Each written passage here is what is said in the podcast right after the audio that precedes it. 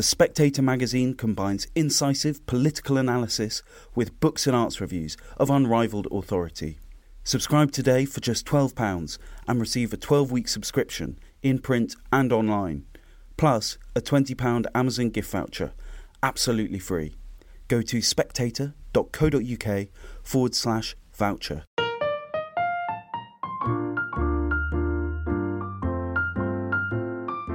Hello, and welcome to the Spectator's Book Club podcast. I'm Sam Leith, the literary editor of The Spectator, and my guest this week is the reporter and novelist Luke Jennings, who's probably best known for having written the original novels on which the series Killing Eve was based, but whose new novel is called Panic, or possibly Hashtag Panic, which is a new thriller very different from the Killing Eve books. Luke, welcome. Now, Thank you. is it Hashtag Panic or Panic or Hashtag panic. Yeah. Hashtag Panic? Yeah. Now, this book is set very much in a kind of, or at least it starts out in this sort of world of online fandom of, of this kind of groups of people all over the world who stan a TV program. What was it that caught your imagination about that particular world? Well, before Killing Eve, I really knew almost nothing about online TV fandom. But when the TV program started going out, I began to be contacted by fans online. And I got drawn into that world. A lot of writers don't concern themselves with fans, and a lot of TV people, again, don't really concern themselves with fans. But it struck me as being a, a very, very interesting world. The people involved were from all over the world, living in often very obscure places, and many of them leading difficult lives for one reason or another.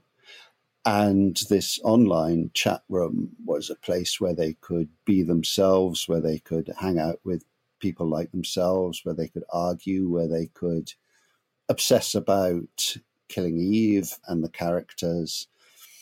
And the way that this online world had replaced, in some cases, real relationships. I mean, not that these weren't real relationships, but real life relationships was very interesting to me. And in fact, a lot of them went to great lengths to meet up. And the group had a meetup in Prague, which was the place that was thought to be somewhere everybody could get to from Russia at that time.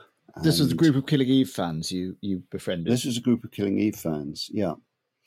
And I stayed in touch with them, they stayed in touch with me. And as I said, I got drawn into that world and its peculiar conventions and its language and into the lives of these fans who were who were all very, very different.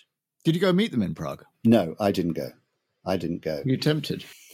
I well, I met. I went to St. Petersburg on a research trip, and I met one of them there, and I've met some in London.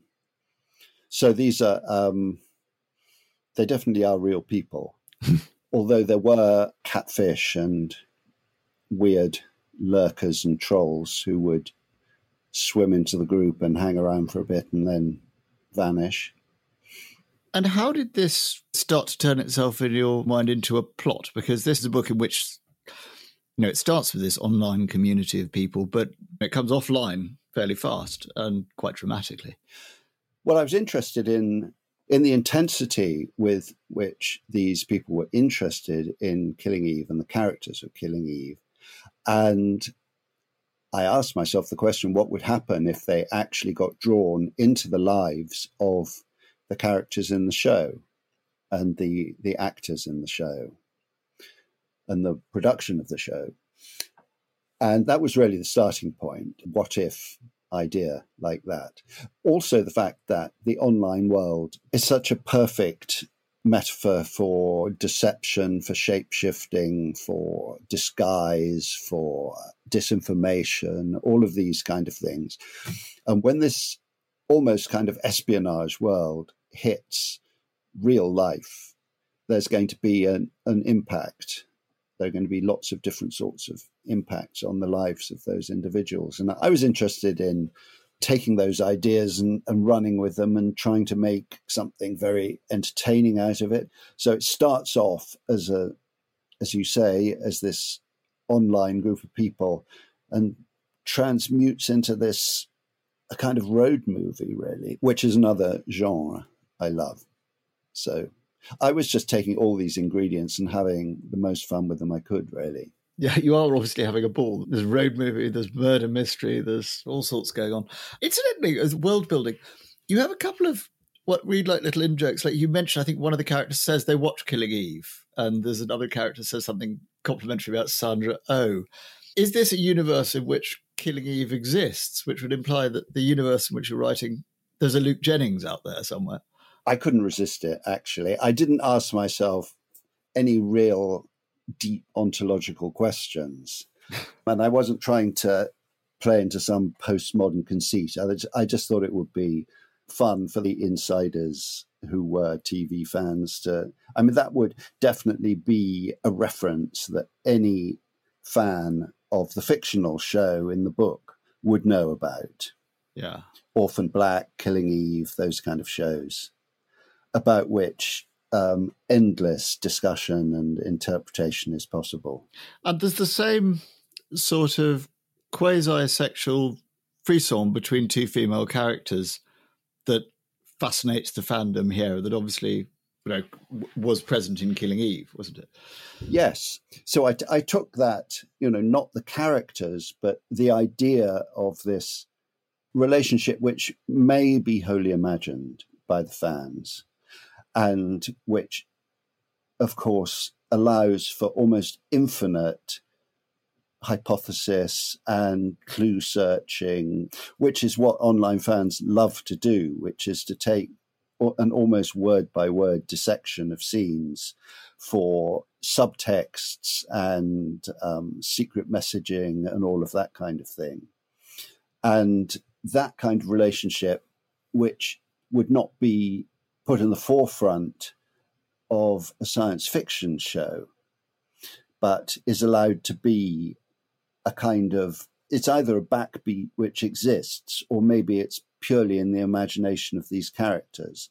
But either way, it becomes, by being discussed, it becomes a thing which can then uh, have its own life and give rise to fanfic and all kinds of fantasy media that spring off from the show. Do you think that the existence of online fandoms of this intensity has changed the way in which people write and create television drama and, and so forth? Yes. Discussion boards like these actually have an effect on the media itself.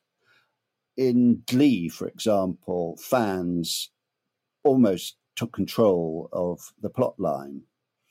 And the major trends on these chat rooms, which then bleed onto Twitter and other social media, definitely influence the writers and producers of shows. Whether the writers and the producers like what they're reading is, is another matter. They might well object to it. There was definitely a tension in Killing Eve between what the fans wanted to happen and what the writers of the show had determined was to be the storyline.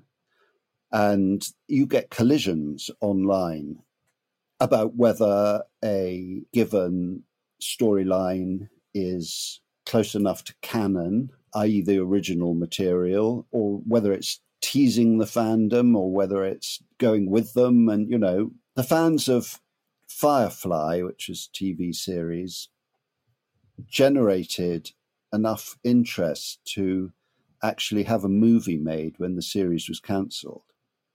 So that gives you some idea of the power of these groups. And writers and producers ignore these people at their peril. Not that they have to do what fans want, but they definitely need to be aware of the fans as a, a force that will influence the reception of the show and the way that it's going to go. How did you feel as you watched Killing Eve turn into what it turned into? I mean, because obviously Phoebe Waller Bridge put her imprint on your material to some extent. Do you find yourself like a fan saying, "Oh, that's not canon. I'm I'm not happy with the way that story's going," or or was it like watching your own baby go out into the world? the series that I had something to do with was the first series, and Phoebe and I had a long run up to that in which we were able to discuss the characters in detail and the relationships between the characters. And, and it's the relationship between those two central characters that is at the center of it. And if you get that right, which Phoebe absolutely did, that was what was important to me. And after that, I mean, there were probably, I don't know, 25 writers doing different episodes on in the course of the four series. So many, many people coming with all sorts of different ideas. And as the writer of the original material, you can't insist on anything really. I mean, it's theirs to do with what they will. Yeah, I wasn't expecting you to be entitled to insist, but I was just interested in what your response was, you know. Well, I liked some things more than others, you know. It wouldn't have been the way that I did it, but you have to step back you can't take a kind of overseeing role because these people they've got jobs to do they've got a, a show to make they've got their own concerns and um, i was consulted i said what i thought and I, I thought some things worked brilliantly and i think some things to my mind didn't work so well. And fans had things they liked and writers they liked and writers they didn't like and but the very fact that there was all this incredible diversity of opinion swirling around the series was great. I mean, that was the thing that really made me happiest was that people were talking about it, whether they liked it or whether they were furious with it. As a writer, as you know, that's what really you want. You want to move into the conversational mainstream, which for a time, Killing Eve was was there. I certainly was, yeah. Now, speaking of the conversational mainstream, there's a lot of discussion at the moment about who gets to tell what story.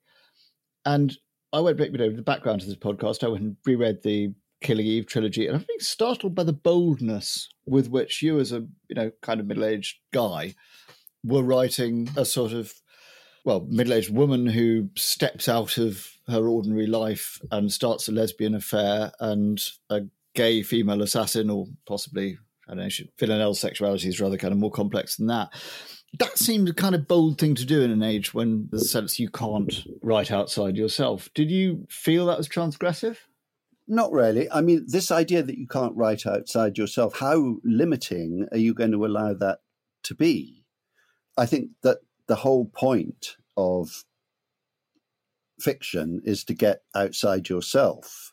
And, you know, if you look at Flaubert, Tolstoy, they had female protagonists whose lives they made very detailed. And I don't think you can say you can't do that. It, that's what fiction is it's getting outside yourself.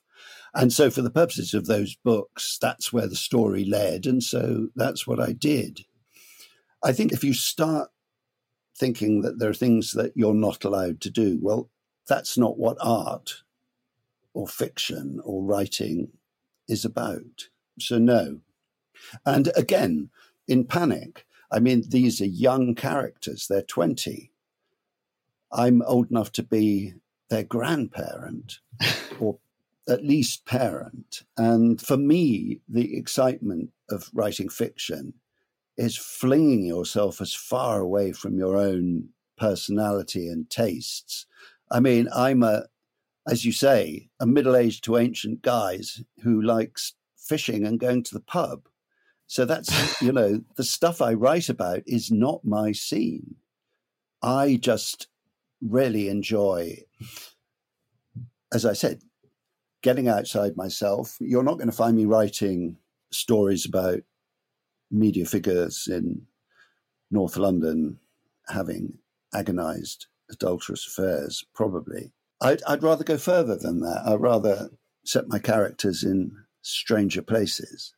And I think also there is now, media moves very fast. Books come out, they have a brief window in which they can be seen and read and publicized. TV programs come out, streaming TV and film world. It flashes past, and people's desires for different stuff is you've got to be visible, you've got to move fast. And I don't think that you can be ordered to stay in your box in the way that you're suggesting. I'm not interested in that. I mean, in terms of touching a third rail in the culture war, you have not one but two trans characters in this book. And that's obviously something that at the moment is a particular site of contention in the media. How did you approach that? Did you feel you owed it to those characters in that community to do a great deal of research before writing them? Yeah.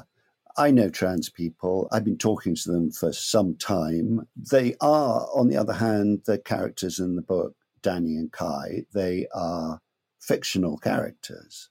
These are not embodiments of ideas. There is nothing political about their inclusion. I have no political skin in this game whatsoever. They're just characters, and trans characters, uh, they're around, they're part of our lives, and and they should be included in the fiction that we write. And because I was writing about people who, as I explained before, were living quite isolated, difficult lives, I talked to trans people about their lives, and, and I hope that this the situations reflect the realities of some of these people's lives. But having said that, they're completely fictional characters who live in fictional places with they're not mirrors of anybody that I know. But people that I know and that I've met, I suppose, serve as jumping off points for characters. But fictional characters, it's not A plus B equals C. As you know, the creation of a fictional character, especially, you know, the complex characters like these, is a bit like the grain of sand and the oyster, a process of accretion where ideas and conversations and things you read and people you talk to, all of that slowly. And it took it took a couple of years creating these characters. A character generates themselves, in my experience. And I didn't actually go into this book thinking about the characters' identities at all. But trans people were part of the chat rooms that I was talking about. They're very much part of this fan landscape. And particularly for Killing Eve or fan landscape in general? No, think? in general.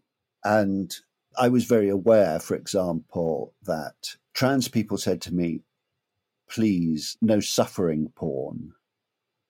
In other words, you know, no anguishing over the hard times. Without exception, I was encouraged to look at the joy of those characters' situation, the fun they had, the friendships. I mean, obviously, the background to their lives, I think we can take it as a given, is very hard.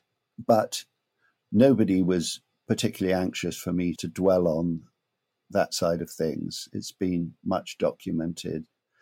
And so really, what I was really keen on doing is having two trans characters. Well, they they turned out to be trans characters.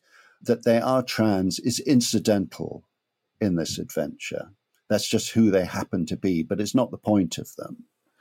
And I'm hoping that that that the fact of their transness is, is something that vanishes in the course of the narrative, although various things happen as happen in the lives of trans people to kind of to catch you up and remind you that people are often very hostile to these kind of characters. I'm looking at all four characters absolutely as individuals who are having an, an adventure and hopefully a kind of riotous, fast moving adventure, that their deep identities are there, but it, it, it's not a book about identities. It's just a, yeah, it's a well, it's, it's an a, adventure. It's a story. romp. It's a thriller. Yeah, it's an adventure story. And you know, when you write an adventure story like this, you know, your background is as a reporter. You find stuff out, you research this book. I mean, I found myself thinking, oh, that's very clever. That's how you avoid the police, and that's how you send them the wrong way for six hours or whatever it is. Are you one of those thriller writers who feels you have to get it right, i.e., that your reporter's instincts for how this would work matter? Or do you write yourself, as Iain M. Banks used to, just licensed to say, I'm a fiction writer, this is a holiday from my day job, I'm just making it up? No, I'm absolutely the first thing. And in Killing Eve, I was obsessive about making killing methods that would work. She had to get in, she had to do the job, and most importantly, she had to get out again safe. So all of these things had to be satisfied. And I do a lot of research because, I mean, just for me, and it's exactly for the reason that you say, because I was a reporter, I don't take a holiday. It's got to work. I know that it annoys people when people just walk away from dangerous situations, and um, and there are conveniently no police and spectators around, and all the rest of it. I mean, this was one of the differences that Phoebe and I had on Killing Eve was that I felt what I've described to you that it has to work in a very exact and technical way. And she was she was kind of the opposite. She was a chill, you know, it's television. I do know from talking to I know people who work in security services or whatever that planning is everything. So my stuff works essentially to the best of my knowledge and the best of my ability. And I cannot move on if I'm not satisfied that it would work or that I haven't made sure that somebody's going to come back to me and say, well, look, there are only 17 rounds in that caliber of Glock or whatever. So it's right. If I yes, there's a very nerdy bit about, about the number of rounds there are in a particular model of gun at one point in, in Panic, isn't there? Yeah, well, I mean, it does get nerdy. I did research on all sorts of things like breech birth deliveries, for example. I mean, I was starting from scratch on that. Nothing in your previous reporting career. Nothing in my previous reporting career had led me there. But again, this is the great thing about reporting. And I always did the sort of reporting where I was on a completely different story every week and you meet extraordinary people and you pick up very strange bits of information about the way that things really work and the way that things are really done, which is often very different from what you might imagine. And sooner or later, everything finds its place in fiction, I find. Somebody that I interviewed 20 years ago as a very young man saw Laurel and Hardy live or something like that, you know, um, something, and just I remember this man who's now dead describing this occasion and going into the dressing room and seeing these two very elderly, dilapidated alcoholics in some second rate flophouse theatre. And I've never forgotten it. And I mean, I will never write about Laurel and Hardy or this guy, but other people's descriptions of things that have meant a lot to them stay with you. I'm sure you find the same thing. Yeah, little nuggets or phrases or yeah. yeah, incidents or moods. And I think you file these and they're there when you need them if you wait long enough. I find writing fiction you have to you can't rush it. You can't just bang it out. If you take it slowly enough, it will show you where to go and all of these things will surface and and give the thing much more texture you said earlier on that the characters will sort of develop themselves. I mean, in terms of how you put this together, because it's quite a plotty book as well. Mm. Are you of the sort of architect or gardener variety of writer? I mean, do you start with your characters and your kind of initial setup and then see where it takes you, or did, did you do a certain amount of like, this is where I'm heading? These are the plot beats. This is who done it and, and how they done it and you know why they done it. So no, I mean I start off with a, a sort of I suppose, a one sentence description. This is where it starts. This is what happens in the middle. And this is where we end up. But not more than that. Screenwriting, as you know, is exactly the opposite. Screenwriting, before you write, you have to know absolutely everything about what everybody's going to do. You can't have a journey without maps when you're screenwriting. But I do think Why that, is that? Is that just because of the structure and the and the timings? I think it's much more to do with the money. Um, all sorts of people want to know in advance what's going to happen, and a lot of people have a stake in it. In fiction, of course, no one has a stake in it except you and later on the publisher. So you can make that journey a lot more erratic. And I find that if you do, if you keep it loose, then you end up going in unexpected directions that you get nudged into along the way, which are better than anything that you might have done if you'd had to do that. What for me is a horrendous process in script writing, which is producing detailed synopses of something that you haven't even started writing. because for me, it's the process that generates the next stage. Yeah. I can't do that thing of sort of flying a drone over the whole thing and seeing a complete overview from start to finish with, as you say, with its beats and its acts and all that stuff. I don't have to, so I don't. Am I right as in Codename Villanelle was your first fiction you wrote? Is that right? No, no. Or had I, you written before? Oh, you had written written before. Yeah, no, I've been writing novels for not quite a couple of decades, but some time before that, half a oh, dozen. Oh, right, right. But that started life, didn't it, as a Kindle single? Is that right for our mutual friend Andrew Rosenheim? Yeah. Exactly. That's exactly right. Which was an idea that was wonderful but short lived, in that you could write things of any length for Amazon. They they approached certain amount of fiction writers, non-fiction writers, and said, "This is a place for your projects that might not fit into conventional fiction or non-fiction." Maybe because they're massively long, maybe because they're tiny. And the great thing about it was that Amazon would publicize these Kindle singles, as they called them, on the basis of if you like that, you'll like this. And it was, I guess, too good to last, really.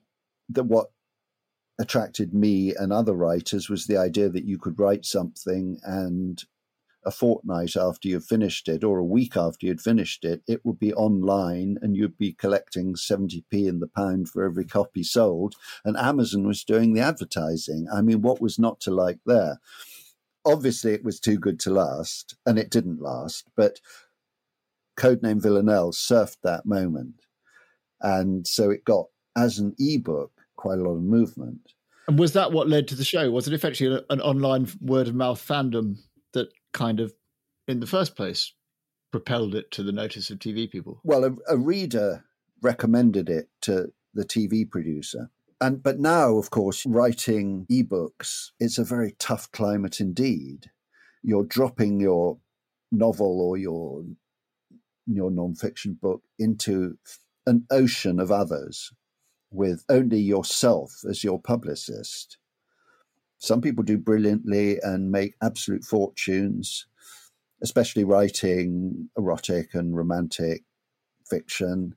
And somehow they, they publicize it to groups of people who, who want to buy that and they do very well indeed. To me, that's incredibly daunting. I mean, you get your novel out there and you can force your friends to read it, but it's a, it's a tough sell. So I was very lucky is what I'm saying with Codename Villanelle.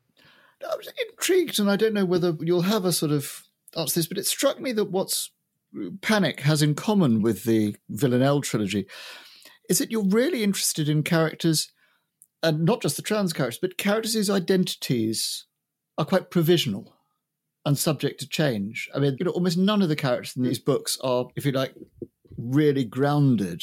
They're stepping out of their lives, mm. or their lives are transforming, or their lives are not what they thought they were, or what other people think they are. What is it that you think draws you to those those characters? Well, I think they're very interesting from a fictional and possibly a kind of TV point of view because they are characters in the process of change. A change and crisis and forward movement are really what TV and fiction are all about. So I find transformation is very, very exciting in fiction. It's exactly what you said. It's people, characters who discover that they are not who they thought they were and go through some sort of metamorphosis. And I think it's because I'm attracted by the idea of senses of possibility that nothing is fixed, that things can change radically. Your life can flip. And I think this is true. I think more and more people don't they I mean they don't have static careers. They they move from idea to idea, they move from job to job, they move from place to place. We're, we're a very mobile culture, very slippery. And I think that reflects a lot of people's lives. And also, there is hope in the idea that nothing is fixed, that things can turn, that, that characters can come from nowhere and triumph.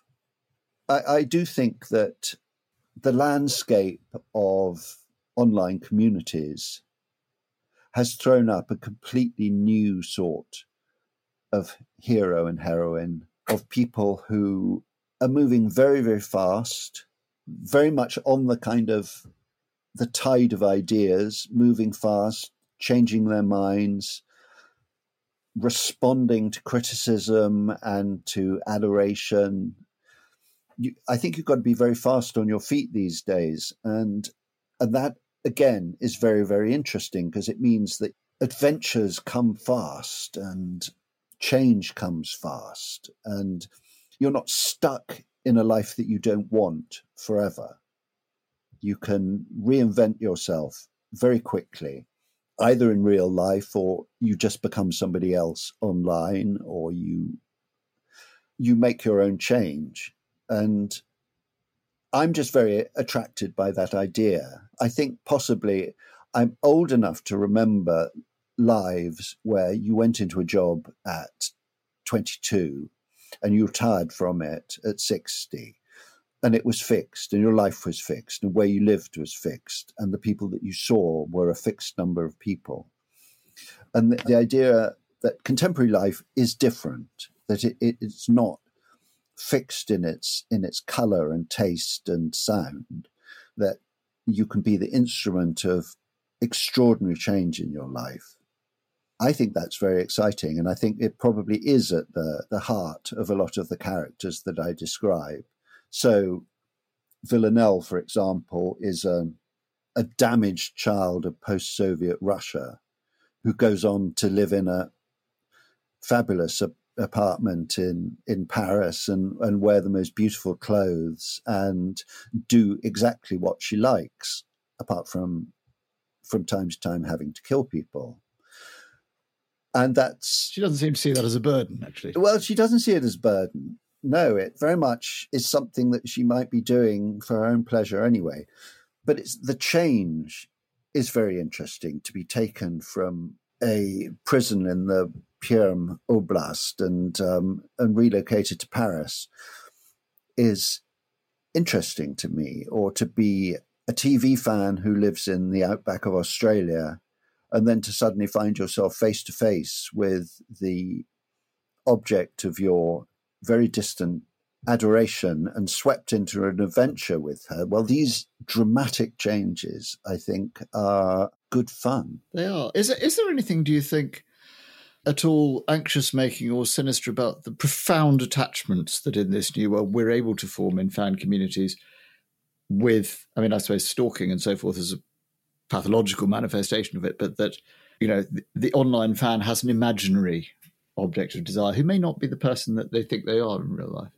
Well, there is this notion of parasocial relationships, where which is exactly what you're talking about, where characters develop what's called a parasocial relationship, which is an, an, imagined relationship, which is fed by detailed knowledge about a character and often leads to the creation in the fan's mind of a real relationship with a person who is nothing like that that person is in real life. But actually, that wasn't my experience. My experience was that most of these fans were extremely self aware. They knew that they were fans. They knew that these characters were characters whose lives they could enjoy and be fascinated by at a distance. But they were not deceiving themselves that they had relationships with them. It was actually much more, in many cases, about using these star figures as intermediaries to make friends with other people like themselves. So it's a very aware culture. They're not crazy fans. It's almost like a hobby, something they can step into, but it doesn't mean to say that they don't have real lives with which they're completely involved. Now, just finally, I wanted to ask about the other side of this because you have some of the antagonists in the book. I mean, there are sort of quite plural sets of antagonists, but you have the, I think they're called the Legion, aren't they? Who are a sort of hmm. extreme conservative, alt right sort of cult come political movement. I don't know how you describe them. But do you think that they stand in for a sort of reaction to exactly the transformative quality of modern life that the digital age has enabled? I mean, do you think that right wing reactionary, right wing populism we see rising is a reaction to the sort of identity free for all we've described and you've celebrated? I think it must be. It's the other side of the coin. And as I said, I don't have a personal political stance on this because I've set panic in the United States. And if you look at the far left and the far right, the things that they say in many cases are equally ridiculous. But with the Legion, what I would think I was interested in is the notion of a movement that was at once ridiculous and terrifying, those two things at the same time.